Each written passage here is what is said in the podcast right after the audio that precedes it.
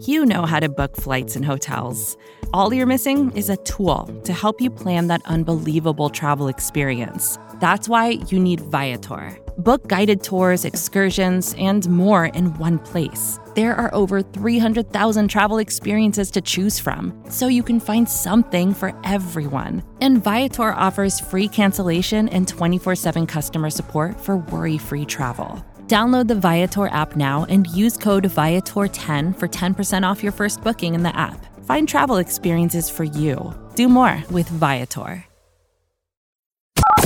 You're listening to The Chris and Joe Show on Big Blue View Radio, your go to source for New York Giants analysis. Pressure from Thomas off the edge. Eli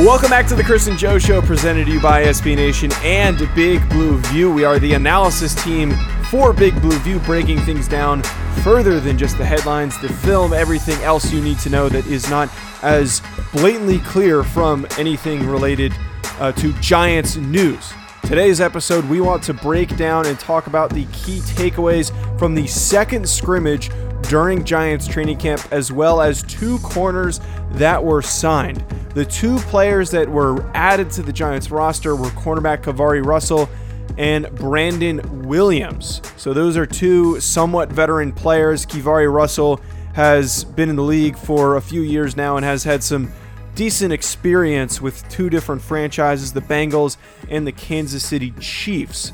In the process of adding Russell and Williams, they waived Javon Leake, which was a big surprise, and then Christian Guelo, which was not as much of a, a shocking move to get rid of them. But both of these guys being added are a, a step to possibly work through the losses of Xavier McKinney as well as Sam Beal as well as DeAndre Baker. So we were speculating maybe going and getting Logan Ryan. It seems like the the addition here was to go with some cheaper options. Yeah, it was. Now, Williams and Russell, they're both younger players. They actually were both drafted in the third round of the 2016 draft. So they're guys who are should be entering the primes of their careers. Uh, unfortunately, those careers did not get off to the start that I don't. I think anyone would have hoped. Will, Williams began his career as the starter opposite Patrick Peterson for the Cardinals, but he lost that starting job, I believe, by the third game of his rookie season and never really got it back. KeiVarae Russell was waived by the Chiefs basically right after his rookie training camp. At the time, I believe there were concerns that he just wasn't grasping Kansas City's defense. And Andy Reid made the decision to just let him go, that it wasn't going to get any better. Hopefully, the Giants will be able to unlock the potential because both of these guys are really good athletes. They've got solid size. They're both right around six foot, 5'11, six foot, right around 200 pounds. Uh, both run right around a 4 4 40, solid lower body explosiveness. So they've got the the physical attributes to play in press man as well as zone coverage, but neither one seems to really clicked or realized their potential yet. So I think that the hope is for the Giants that they could be low cost, low risk additions. And if one of them pays off, that could be a huge dividend for the team.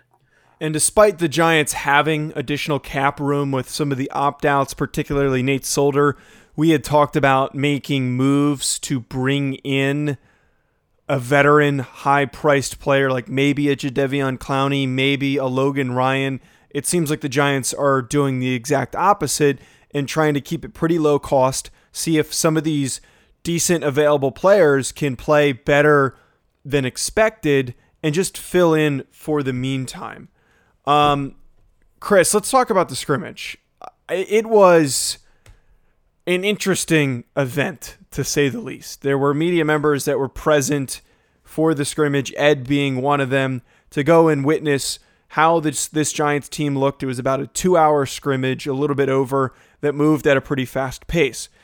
But as we talked about on the last show we did, the last scrimmage breakdown, we were talking about how this upcoming one was going to be aired on TV for us to view and for fans to view. And we were very excited about how we were going to get to watch it. Well, Joe Judge is much smarter than all of us, and he frankly outmaneuvered everybody with the re-air of this scrimmage. If you tuned in, you were probably wondering, "Hey, why does this thing keep skipping around? Where are all the plays in the middle? And why was this only 40 minutes long?" Well, that's because Joe Judge is a smart man and he did not want to reveal very much about this scrimmage besides to those that were in the media that were at these uh, th- this event and has been already at practices. So those at practice have more information than we have access to there wasn't entirely uh, a ton to take away from this, but we still have some interesting thoughts from various performances from guys. But Chris, the, the big thing here is that Joe Judge completely outworked us uh, uh, uh already again. yeah, and th- it's something that has been going on kind of around the league. Kyle Shanahan out with the San Francisco 49ers talked about it. And he said, you know, there are a lot of things that I would normally be very upfront with you, speaking to the local media members, basically because with preseason games, I couldn't hide them. Any opposing coach worth his salt is going to be able to watch our game tape and know what we're doing and why we're doing it. So there's really no reason why I should be coy with the media. I, there's nothing to gain from it. But this year, no preseason games. Shanahan, as well as the coaches in Buffalo, the obviously the coaches in New York with the Giants, they're being very, very tight lipped. We have already heard players say, you know, I cannot comment on whatever injury I may have had. That's not me not not wanting to tell you. That's a Joe Judge rule. You know, the Giants have basically locked down a lot of injury news. Uh, there are other kind of embargoes in place that unfortunately, media members are told they cannot comment on. So I think this is a case of coaches, and not just Joe Judge, but coaches around the league trying to seize every little scrap of an advantage that they can wring out of this wholly singular offseason where for the first time in a long time nobody is going to have any game tape for week 1 nobody nobody is even going to know what vanilla schemes are going to look like or how players are going to be looking in you know, just basic coverages. You know, you can kind of understand them wanting to take advantage of that. Yeah, with a normal preseason, we would actually be able to watch these games. There'd be a lot more transparency between teams and the media and fans. But right now, the aggressive coaches that don't want to give up any advantages to their opponents are on utter lockdown at the moment to keep themselves as hidden as possible. I kind of compare this to how college football is done, where you will have training camp for a few weeks and then you will have three inter squad scrimmages.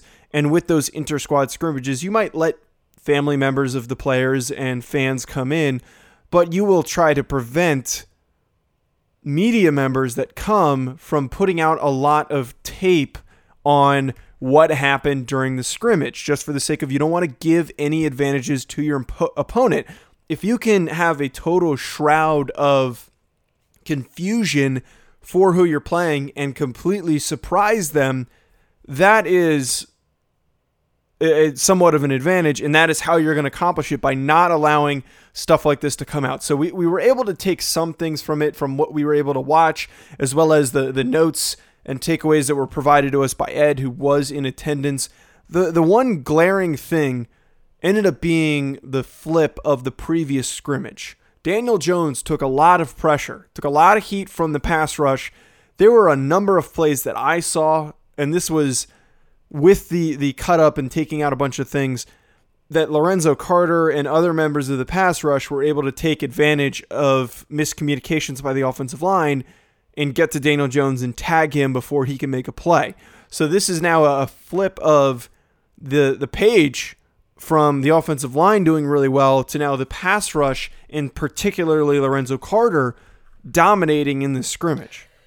Yeah, and I think that kind of uh, that really begs the question, and it's a question that always comes up with uh, squad scrimmages where it's your offense going against your defense, where you kind of have to ask, was this good news, good news or bad news that we that our team was able to beat itself? Really, so was it great that Lorenzo Carter had, depending on who was counting, between three and four and a half sacks, or was it bad that the offensive line got beat like a drum?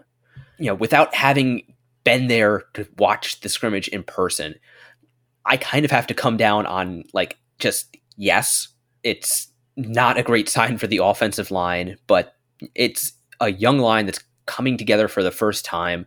There are going to be hiccups, there's going to be bumps in the road. And it's also good that Lorenzo Carter had that great day because the Giants are really counting on him to be that speed rusher, the that guy that offenses have to plan around, that they have to account for. But some of that is also probably due to the Giants' offensive line having a not great day and him taking advantage of it. So it, the truth is probably somewhere in the middle of the excitement and doom and gloom on either either extreme.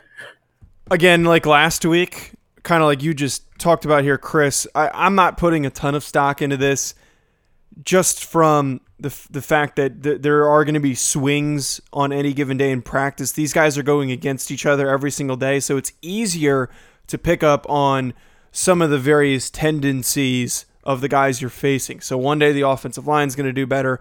One day the pass rush is going to do better.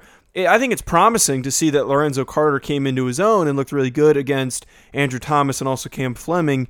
But I, I wouldn't sell out the offensive line and immediately assume that they're falling apart. Just like we weren't going to think, well, this this pass or the this offensive line from the first scrimmage is going to be really dominant. It, it, it's going to be a bit of a swinging gate. I wouldn't be surprised if things swung back in the opposite direction for the final scrimmage um, based on how productive they're going to be. The other thing, too, with the offensive line, we did notice that Matt Peart was working in at left tackle. Now, I wonder if this is an effort to push him to left tackle and be the backup at left tackle in the event that something might happen to Andrew Thomas, or if it's just wanting to have your best next best tackle with the second group? Is this more of a commitment to Cam Fleming? I think there's a, a, couple, a couple different conclusions you can take away away from this uh, this, this decision to have him at left tackle. Yeah, I, I think probably the most pragmatic answer we could come up with is they're cross training him. He obviously has experience at right tackle. He was a right tackle in college. He knows those movement patterns. He knows what he knows what the game looks like on the right side. But on game day, you need a backup tackle who can play both sides. You can't carry a backup left tackle and a ba- backup right tackle. The numbers just don't allow it. So, Peart going in and getting live, mostly live action at left tackle, that really only serve will only help to prepare him for those game days when you know, maybe he has to go in at left tackle. I don't want to see Andrew Thomas get hurt, but you know, shoes come untied. He might get get a rubber pellet in the eye or something like that. Also, I think there is probably some commitment to Cam Fleming because Uh, the Giants were very supportive of Fleming in the week coming up leading up to this scrimmage. So they probably feel good about having him at right tackle. So they want to develop Peart as that kind of swing tackle backup. And then maybe they can figure out how they want Thomas and Peart to slot in along the offensive line in the future when they're both starters. At least that's what we're we're hoping to see them both be starters in the coming years. I like the thought that you brought up that they're trying to get him experience at both sides. They acknowledge that Matt Peart has versatility to do both because of his athletic makeup, his fluidity, ability to move um, and kick set out of his stance. All you know, just very good footwork and movement skills for a guy of his size. So you might as well see if he can play the other side. Let Cam Fleming work in with the ones for the most part from what was viewable to us in the scrimmage, and then see what Matt Peart does at left tackle. It's it's good if guys are capable and comfortable with it to work them in on either side just to get them that experience if you needed in a pinch to move someone over. Maybe you have some packages where you bring an extra tackle over. It also helps to have um, that level of variability by just not blatantly showing that in the scrimmage, but working him in at a different spot on the line of scrimmage. We've got two other takeaways we want to hit. Before we get to them, though, we're going to take a really short commercial break.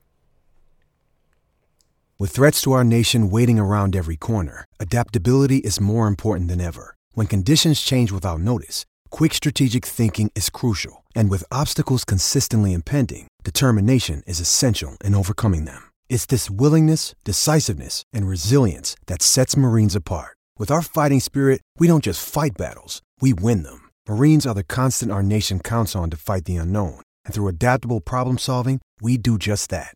Learn more at marines.com. I was very interested in seeing how this linebacker group was going to look during the scrimmage. And Chris, I, I noticed that Devante Downs was working in a lot with the first group in possible replacement of David Mayo, but Tae Crowder was also getting in a ton. A guy that we've mentioned to be in contention to make the roster now that David Mayo has a torn meniscus. But uh, both of them were getting a lot of playing time, and Tae Crowder ended up being a, a shining spot for this Giants defense, doing a pretty good job in coverage. And that is seemingly what they're going to want Tae Crowder to be is and we talked about this when we broke him down is that that coverage guy that guy that you put out there on third down that picks up running backs picks up guys out of the slot, does a good job in man coverage, does a good job in zone, and he's already displaying a pretty good effort in doing so. Yeah, I, I kind of have to wonder if he hasn't maybe changed the math at the linebacker position just a little bit. Yeah, he is a new convert to linebacker. Uh, when he started his college career, he was a running back. So he's really still developing. He's very athletic. And we noted that he comes downhill very well. But if he can play as a coverage guy, if he can keep up with uh, Dion Lewis out of the backfield, that is a that makes a strong case for him to make the final roster. And that's something the Giants really do need. They do need that off-ball coverage linebacker. You know, I think there's a lot of attention paid to the downhill thumping linebackers guys who can rack up a ton of tackles, who can fill gaps, who can be impact players in the run game. But the linebacker position has evolved, especially in recent years. And we've seen some of the best defenses be the defenses that feature these athletic off ball space linebackers. And that's something the Giants could really use. Honestly, too, the, the thing that was quoted from this scrimmage was how he was able to keep up with Dion Lewis very well, and that's a huge positive. Dion Lewis is not a easy guy to keep up with. He's small, he's compact, he's shifty, and for a bigger linebacker like Tae Crowder to keep up with a guy that tiny and that elusive and that good of a route runner is very, very good for a rookie. So I, I am on the Tae Crowder bandwagon. I, I want to see how he does in the final scrimmage if I can actually watch it and watch most of it. Um, but he is he is a guy that has been overperforming his value. Darnay Holmes also has been performing pretty well, and he had another good day despite finishing up with uh, an undisclosed lower body injury. The final thing that was very evident in this game was a lot of rotations with the running backs. This is something that you see a lot with college scrimmages, not so much with preseason games, where you will work in your running backs with very random offense offensive groups, uh, personnel grouping. So you might have Saquon Barkley, which they did with the twos, Wayne Gallman with the ones, Dion Lewis with the ones, because you can't just keep out Wayne Gallman and Dion Lewis against the twos and watch them go off because they're going against a bunch of undrafted free agent rookies or guys that are still figuring out the, the pro level of the game. So Gallman had a, a big run against the backups. Dion Lewis did some good stuff out of the backfield. Both had pretty productive days to almost solidify some confidence in this backup running back group. Working back to where we started with KeiVarae Russell and Brandon Williams being signed, one of the players released in corresponding roster moves was Javon Leake, the undrafted rookie running back who was also he figured pretty heavily into the return game. Well, I want I wonder if the Giants running backs at the top of the depth chart, really namely Wayne Gallman, have given the coaching staff the the confidence that they can get the job done and there's enough uh, enough other guys with return upside they kind of felt okay about letting Leake go to bring in these two veteran corners. Gallman's 44 yard touchdown was probably the the offensive highlight of the scrimmage, and you know, he is a guy who is used to going against starters. He was a longtime starter at Clemson. He was at times a starting running back for the Giants. He is, despite the uh, the feelings that seem to surround him on football Twitter, that where you know he's kind of boring. He's not a guy who's going to break big plays. He'll pick up what's blocked for him, but he is a reliable running back. He is a capable, well-rounded starter. So it makes sense to get a guy like that reps with the ones going against your defensive starters and playing with your offensive starters because if he's on the final roster, he's going to be going against starting defenses and playing with the Giants' starting offense. It's simply a, another added wrinkle to getting different rotations in. But like I said, uh, I'm fairly more confident in this running back group, albeit Gallman did have a, a big run against the backups. But I, I thought overall, from what I was able to see, he did a pretty good job uh, looking a little bit better than he was last year. And you have to remember with Gallman that he suffered an injury midway through the season after having a huge game. And then that was why there was this shuffling in and out of available guys to go and play when Barkley was out and then also when Gallman was out. We had John Hillman, uh, we had Buck Allen. And now I think that when Gallman is fully healthy, we can see another very productive guy as a, a strong backup on this Giants roster. Yeah, agreed. And I do wonder if maybe his running style might not fit as a as the, the, kind of counter to Saquon Barkley that Jason Garrett is looking for. Garrett has always liked basically one cut running backs, guys who waste almost no time getting north and south. And that is Gallman's game. Like he sees a lane, picks it, and hits it. Uh, Barkley, for all of his skill, all of his ability, his kind of knack for creating magic out of thin air, that is very much not his game. Uh, he seems to almost revel in making decisions on a moment by moment basis. And it's like, okay, there's a defender here, I'll go here. Okay, there's a defender here, I'll go. Th- I'll make this cut and stringing together, you know, four or five moves behind the line of scrimmage, trying to pick his way through and find the best possible hole to make a highlight reel play. And he has the ability to make that work, but that just isn't the kind of running back Jason Garrett has really ever had. You know, that's not the kind of running back Ezekiel Elliott is. That's not the kind of back DeMarco Murray was, or Marion Barber. Maybe maybe Felix Jones a little bit, but not to the extent of Barkley. So I have to wonder if maybe Gallman just doesn't fit that, or if he fits that uh, one cut and go mold just a little bit better or a lot better, and they like having that as a counter to Barkley's style. Well, folks, that is going to be it for this episode of the Chris and Joe Show. Thank you for tuning in. As always, we're getting super close to the start of the NFL season. We are two weeks away, one more scrimmage to provide takeaways for, as well as looming roster cuts very, very soon. So we'll have reactions to all of those things. Stay tuned for all of those episodes.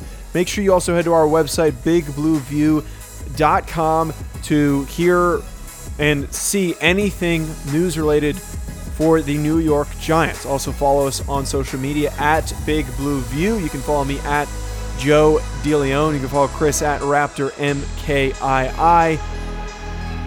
Stay tuned for more Giants content coming out as camp continues to close out.